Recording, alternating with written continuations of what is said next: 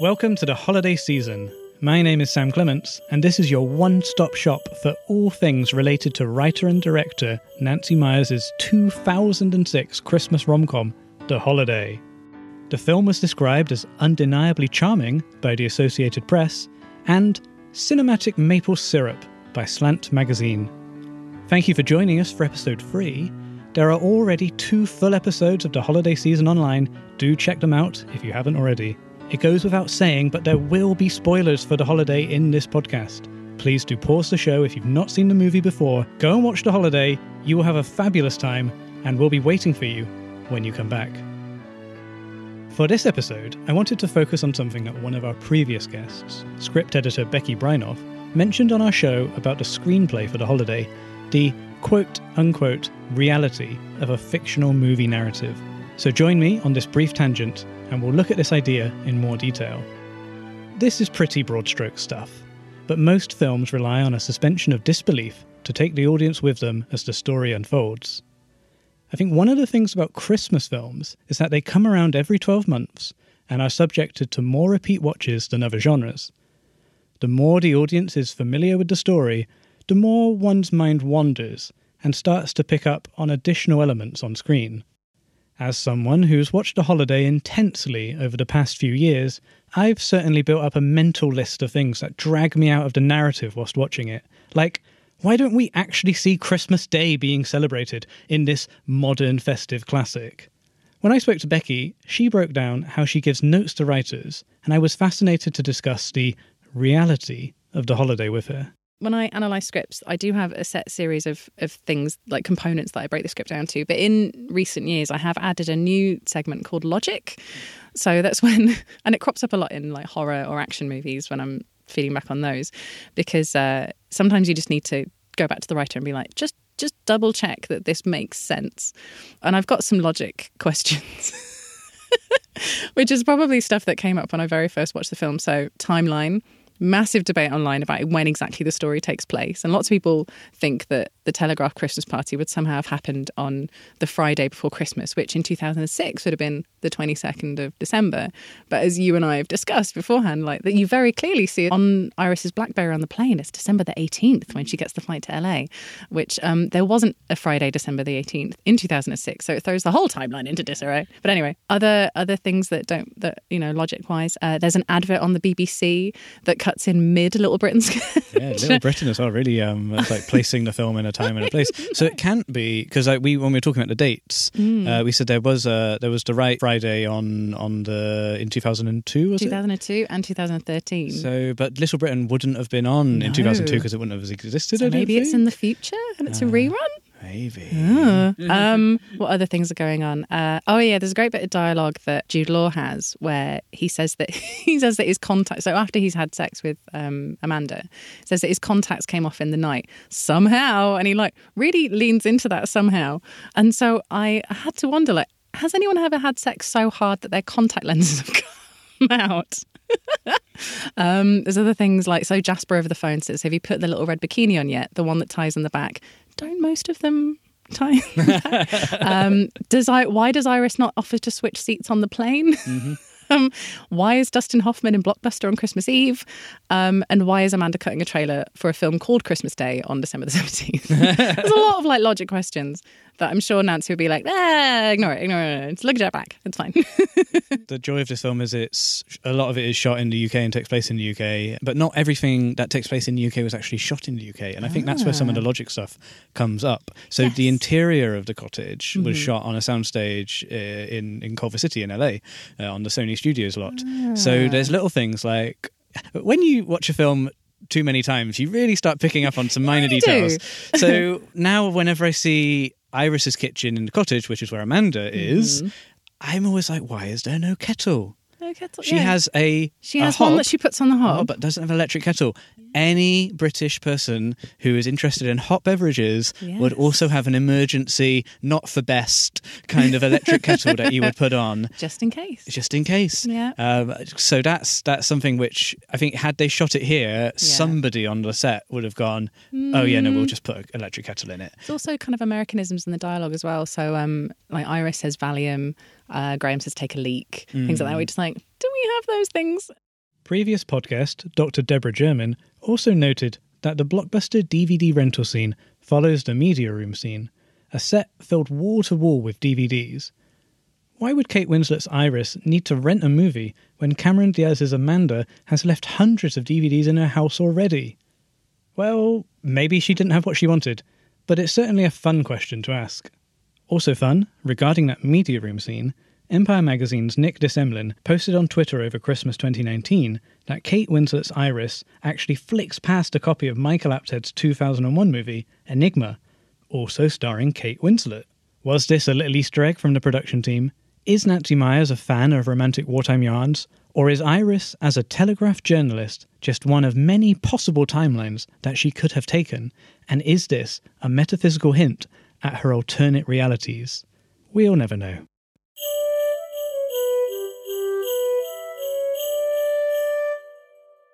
One of the many things I adore about the holiday is the very specific jobs of the protagonists. A journalist at a British newspaper, a movie trailer editor, a book editor, an award winning Hollywood screenwriter, who, in the fictional universe of the holiday, added the word kid to Here's Looking at You Kid in Casablanca, and a film composer. As a writer, Nancy Meyers always takes her lead characters' jobs very seriously, showing their professional lives to audiences in most of her films, even writing not one or two, but three workplace movies in Baby Boom, What Women Want, and The Intern. Nancy Meyers would eventually bring some of her own workplace experiences into her writing. Before becoming a full time filmmaker, she ran a successful bakery, the Pacific Cheesecake Company, to support herself as a struggling writer. Baking at home in her small apartment, using an old family recipe, she sold cheesecakes to top LA restaurants Ma Maison and Mr. Chow. Meyers shared this story with The Hollywood Reporter in 2015, and she ended the interview by saying, Meryl Streep owned a bakery and it's complicated. I kind of imagined her starting much like I did. I love the rich detail and the enthusiasm that Nancy Meyers brings to her characters' jobs. I did wonder, however, what people who actually do the jobs for real think about seeing their profession on screen in The Holiday. Kate Winslet's character, Iris Simpkins, is a society columnist for British newspaper The Telegraph, and Cameron Diaz's character, Amanda Woods, runs a trailer editing business from her LA mansion. In the film, we see her working on a fictional action movie called Deception, starring Lindsay Lohan and James Franco. I reached out to a real life Telegraph journalist and a couple of actual trailer editors to ask about the reality of their professions as depicted in The Holiday. My name is Robbie Collin, and I'm the film critic at the Telegraph newspaper. From what you've heard from your colleagues, is this film got like a legendary status within the Telegraph? I have never spoken about The Holiday with any Telegraph colleagues, with the exception of Tim Robey, my, my co-critic. So I know I know he's well aware of the film and has seen it many times, as have I didn't come up in my interview.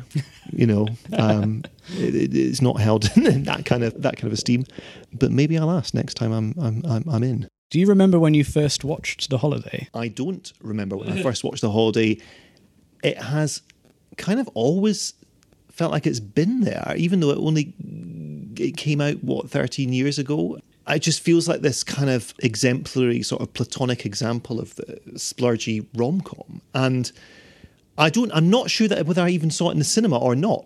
For that reason, it's just always been particularly at Christmas when it's on television. Um, before the age of streaming, it just seemed to pop up a lot, and it's the kind of film that you can put on an hour in and have missed nothing, mm. or abandon an hour in and miss nothing. it's just kind of, I mean, in the best possible sense, it's that kind of wallpapery cinema where you can just kind of sit down and you know sigh and just gaze at it for a while and then wander off and do something else. Uh, so no, I, I I don't remember when I first saw it. I remember when I last saw it because it was yesterday and was stunned at how much I remembered. And I think that's the interesting thing about Nancy Meyers' films is that often when you approach a rom com it, it, feels not that they even really make many rom coms nowadays, but when you approach a rom com in, in, in those days, it always felt like very kind of the corners were sanded off. This was, you know, studio sanctioned, you know, produced to within an inch, of its life. Uh, bland corporate product designed to appeal to the biggest possible audience. And I think Nancy Meyers, she's obviously working in that vein. She wants to appeal to a mass audience. But you really start to notice that she has these very sort of auteurish concerns and, uh, and, and finicky obsessions, every bit as much as you know someone uh, like weird. I mean, a different kind of film complete, but Christopher Nolan. You know, you see these themes resurfacing again and again. You see ways of shooting people resurfacing again and again. You see these visual obsessions, and you see these sort of societal obsessions. Nancy Meyers may in fact be, this is just occurring to me now, she may in fact be the Christopher Nolan of the romantic comedy. Or maybe Christopher Nolan is the Nancy Meyers of the of the blockbuster. Who knows? See, I'd love to hear an interview with Chris Nolan when he cites Meyers as an example. As Never, an please. If Christopher Nolan listens to this podcast, uh, just forget I said that. What did you make of the scenes in the UK? I mean, I think some of it rings more true than than, than other parts. The Telegraph scenes, obviously, to to me, being a Telegraph journalist, were interesting. On the plus side, Kate Winslet is a very convincing Telegraph journalist. Iris Simpkins is a very telegraphy byline. I can imagine that appearing in the paper, no trouble. She sort of looks and comports herself like Telegraph journalists often do. The fact that she's shopping for first editions of books in Covent Garden, you know, definitely no Telegraph journalists that do that. Um, but on on on, on the uh, on the minus side, uh, the paper is not made in like the feasting hall of a grand European castle or whatever that set's supposed to be. I have no idea what that is. Just not a newspaper office. Even in the mid two thousands, uh, when this was shot, I'm pretty certain that's not what the Telegraph office looked like. Um, and also, we don't really in the UK have wedding columnists. It's not a thing that happens in UK journalism. I mean, sure, we have you know court announcements and marriage announcements. You can check the paper every day, and there's people have got these little you know delightful compact mentions about you know weddings and births and uh, whatnot that are happening up and down the country. But you don't have someone who will just turn up a rich person's wedding and write a fawning profile. That's very peculiarly American. It's something. I mean, clearly, it's a romantic comedy writer. That's it's, it feels like very fertile soil because you have someone who is writing about other people's romances all the time, but is in a job that doesn't necessarily lend itself to settling down. So you've got that nice tension from from the very start. But it's not British at all, and that always struck a, a, a bum note. I would say for for me, this yeah, this idea that the Winslet's kind of writing doesn't feel like British journalism it's just surreal, really, that the the film actually features a real newspaper. But in, in research, it's Nancy's favourite paper that she likes to read when she comes to London. Well, that's lovely to hear. But uh, as someone who works for the paper, when when this scene came on, does it sort of take you out of the film's drama? I think there's that same kind of thrill of seeing, and the thing is, because this is something that happens to journalists all the time. Journalists get incredibly fussy and obsessive about how our job is represented in other media because it can be very heavily romanticized and it can also be uh, very easily impugned as well. You can portray journalists to be complete scumbags, and you can portray journalists to be these impossibly glamorous people who you know flit around and flit around and write 300 words a week and you know are on airplanes and drinking champagne all the time and at these snazzy receptions. And neither of these things uh, is, is is completely true. Of course there's elements of truth in both. But when you see any journalist, uh, let alone someone who, who works for the title that you work for, uh, appearing on screen is always this, you know, what are they going to get right? And even more importantly, what are they going to get wrong? I was wondering about the Christmas party scene. Is is that anything like a Telegraph Christmas party? I would say that the, the, the Telegraph Christmas parties that I go to tend to be the ones for the arts desk individually. So they will hold those at a uh, delightful old pub in Pimlico where we will go and get some nibbles and some drinks. And uh, it's it, there's nothing kind of this this idea of parties in the office.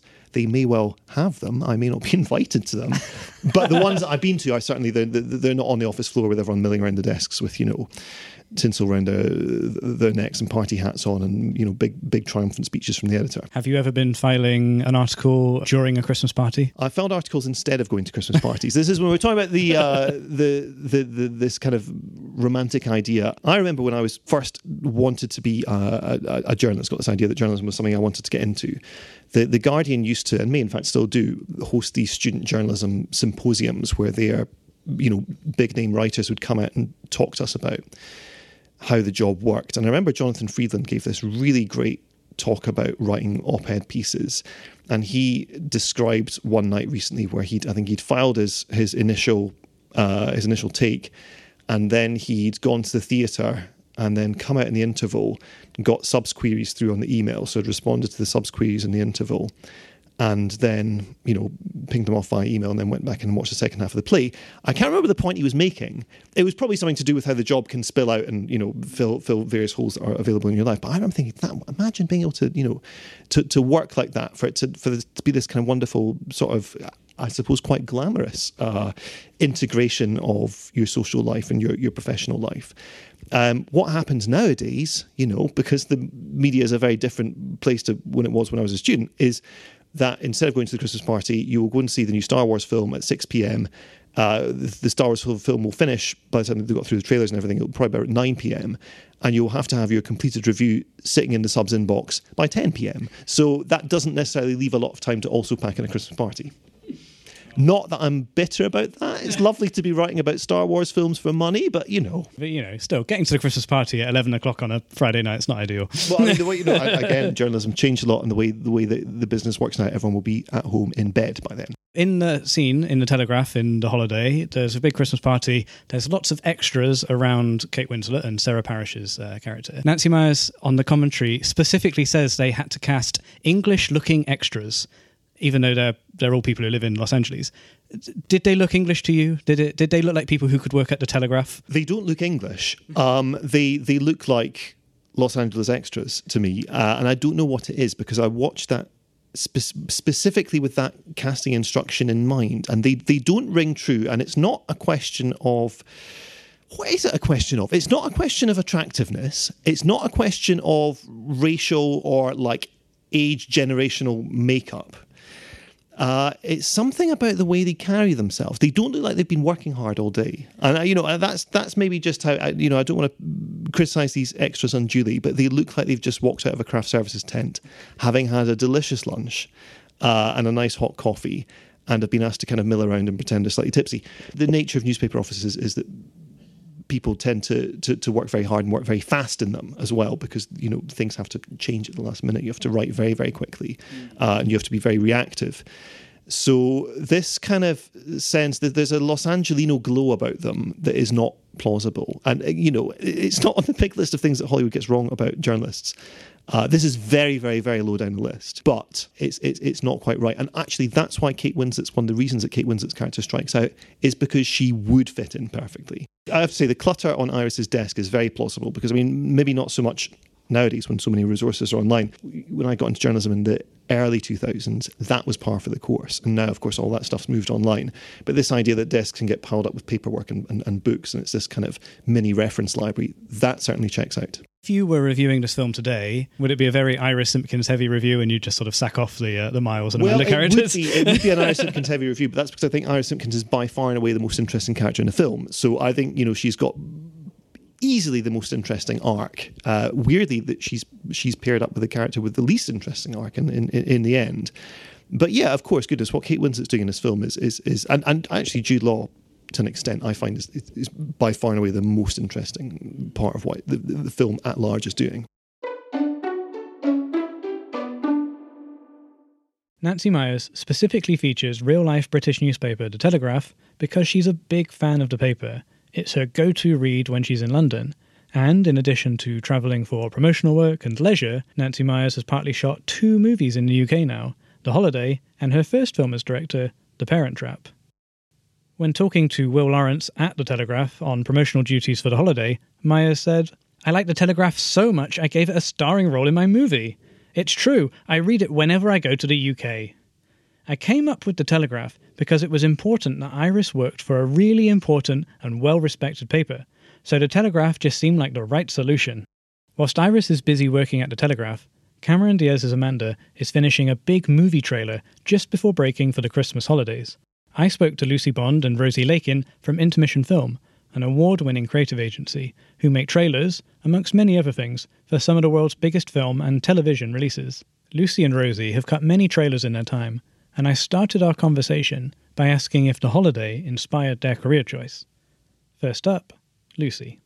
Not quite, but I do remember when I came into this industry first and people like trying to describe your job, and someone said, oh, it's like Cameron Diaz in The Holiday. I'm like, okay, well, I can take that. I Yeah, could be, yeah. I could be Cameron Diaz in the holiday. Yeah, it's definitely. I think when I told someone, "Oh, I, I'm got a new job and I'm going to be a trailer editor," a lot of people said, "Oh, like Cameron Diaz." So I'm very grateful to Yeah. the holiday because it helps paint a picture of what we do. And you don't often see trailer editors represented in cinema. No, I don't. I think it's a bit niche. Very niche. Yeah. You, I suppose you see trailers, like there's a lot of Yeah. parody trailers around. Very good, but like Tropic Thunder. the Yeah, very good ones. exactly, exactly. But the actual process of making it. The Very only- niche. I- I can think of um, in Hail Caesar. Mm-hmm. There's a scene with Frances McDormand, and she's a an actual uh, film feature editor, and she's like chain smoking, and she gets her like scarf stuck in this Steenbeck, and it's just a really bizarre scene. But that's the only editor I can think of that's been depicted in a film. She looks like she works hard. does. I wouldn't say her lifestyle in the holiday is exactly the lifestyle of, of all That we lead. trailer agencies, but uh, Yeah, it's, definitely a glamorized it's version. a, it's a glamorized version. Yeah, The setup in Cameron Diaz's edit suite, does it look reasonably accurate? Well, she's got a lot of screens, and yeah, I, I I, think had a look at the timeline, and it looked kind of convincing. yeah, yeah. I think it, it did look pretty accurate. Yeah, but just from the small minor detail that it's like in the west wing of her house probably Yeah. Because you deal with lots of big American clients, you don't deal with anyone who's cutting trailers in like, you know, the wing of their home. we're not quite there yet uh, i'd say that's that's never been a request so far but who knows who knows in the future um no we're still in intermission hq for the moment but also like it, it, it looks like she's working on a fairly big budget film, and the level of security around working on a project like Would that, be a you wouldn't be nightmare. able to work Yeah. from home. It's a big Christmas action movie by the looks of things. Huge budget, huge cast. You wouldn't just get that sent to your home. definitely not definitely not um no watermarks at all um yeah um i i think yeah, that the, would be a the visual central- effects look like they've been done finished as well. i know i know We're um, often working with green screen. I was trying to work out what point the trailer is in in its life because we actually see the trailer broadcast a few days later in the story of the film. Do you often get jobs like that? So a big trailer about to drop over Christmas, are you editing it, you know, the day before you go on holiday? I mean, if we work on a film that's being released around Christmas, it probably be be working on it in September or something. Exactly. I think we'd all be, uh, everyone would be a little bit nervous if it came to that. TV spots take a little bit of time, also just the process to get it on on air, um, which does make me wonder who is doing that in in her company if she's off in the UK. But uh, yeah, it's a little bit of a longer lead time uh, in in real life. in the film, we're following Cameron Diaz, but when we go into the trailer office, we see John Krasinski is actually doing some cutting. What has John Krasinski actually been doing before we joined the scene? And what do you think he does after Cameron Diaz leaves? What a question! What a question! Maybe he's got his own little cupboard sleeping I was area. say he's woken up. Yeah. yeah I, I, I imagine he might not necessarily live in her neighborhood. Maybe he's got a bit of a drive in LA traffic, which doesn't actually ever pop up in the holiday. Yeah. um, everyone just drives around effortlessly, which I wouldn't say is entirely accurate. But um, yeah, who knows? Maybe she just keeps him in a cupboard and kind of wheels him out exactly when when needed. When Cameron Diaz finally signs the trailer off, he must have to export it and send it to someone. The client doesn't get a voice. The distributor, what do they think? Do you still enjoy the narrative of the film, or are you just thinking, nope, that wouldn't happen, this isn't right? No, I think I was like I I'm excited to see it. It's like this. Yeah, this is what we do. Absolutely. As you like, yeah, it's very rare that people are represented uh, in the trailer industry. A lot of people don't realize that it is an industry um, Yeah, in its own people- right. So I think it opened a lot of people's eyes. yeah, definitely. Um, Because I think most people assume that uh, the trailers are cut by the the like feature film editor or director. Um, they don't realize there's this whole industry. Can we call Nancy Meyers a champion for trailer editors? yeah. Absolutely. Personally, I'd love to have my profession depicted in a Nancy Meyers film. Fingers crossed for a romantic comedy about a podcast host in the not too distant future. I really love the detail that Meyers writes into her protagonists, and their jobs are such an extension of their character. Part of the holiday is even presented like a movie trailer to reflect Amanda's workaholic state of mind. Whilst the movies are lavish productions, Meyers is a very personal filmmaker, often adding elements from her own life into her films, as well as her own beliefs. Women's representation at the workplace is clearly something that's close to her heart. When Meyers was working on Private Benjamin at 29 years old, she was told that she wasn't allowed on the set without one of her male co producers present. She also hid her pregnancy whilst making the film. Speaking to The Guardian in 2015, Meyers said, There aren't enough movies that show working women who are content with their job, good at their job, and good bosses. If I see one more movie where there is a woman who is a horrible boss, who is hated by her employees, the journalist noted that she said this with an eye roll. There are 40 years of Nancy Meyers screenplays which prove that Meyers practices what she preaches. From Private Benjamin to The Intern, this is a constant. We see this demonstrated in The Holiday as well. Professionally, the characters are pretty winning figures across the board, but their personal lives are where the dramatic conflict lies. And that's what we're engaged with as an audience. I think it's important that we discuss the culture we consume, and I think the reality check conversation is a fun subtopic. The holiday certainly attracts a lot of commentary on social media when it screens on television over Christmas, and I think that's part of the secret to its longevity. Why does Little Britain have a commercial break in? Well, does it really matter? It's Christmas after all. And if you must know what year the holiday is set, there are multiple years with a Wednesday the 18th of December, but only one in recent memory which also saw Hanukkah fall on the dates that Iris was in LA. And we see Iris host a Hanukkah party for her neighbour whilst on vacation. There is room for some error here, as Iris could have hosted an early or late Hanukkah dinner, but in 2019, every day of Iris's trip would have been during Hanukkah. So I propose that 2019, the year that we launched this podcast, is also the year that the film is set. Thank you for coming to work with me today. On the next episode, I make a pilgrimage to one of the UK locations used in The Holiday. If you enjoyed the show, please rate and subscribe on Apple Podcasts or your podcatcher of choice. And please tell your friends. Word of mouth is such a great way to spread the holiday love. The holiday season is written and produced by me, Sam Clements, and edited and produced by Louise Owen. The sound was mixed by Ben Williams at Rokkwood Audio. You had contributions from freelance script editor Becky Brynolf, chief film critic for The Telegraph Robbie Collin, as well as Rosie Lakin and Lucy Bond from creative agency Intermission Film. Our music is by Martin Austwick, and our artwork is by Olly Gibbs. You can find us online at 90minfilmfest.com slash the holiday season. That's 90minfilmfest.com slash the holiday season. You can follow me on Twitter at Sam underscore Clements, and The Holiday is on Netflix and multiple streaming sites. Thank you for listening. See you next time. Just the one, the intern. Yeah, the intern was, uh, which I never actually saw, and I've meant to catch up with it because I remember the critical reaction on it was very divided. People got very exercised about whether Robert De Niro was actually doing something very touching and affectionate and delightful and sending himself up, or whether he was just doing one of these cash-in style dirty grandpa. Dirty grandpa? Dirty Bad grandpa? Dirty grandpa. Doesn't sound right when you say it out loud. whether it was a dirty grandpa or whether it was a dirty grandpa sounds like a really perverse thing. Anyway, it wasn't. The, the, the question was whether. sorry, the question was the question was whether or not De Niro had done a dirty grandpa. the question. sorry. The question was. The question was with the intern was whether or not De Niro had done a dirty grandpa. Sorry, this is so silly. I'm going to have to just not say it.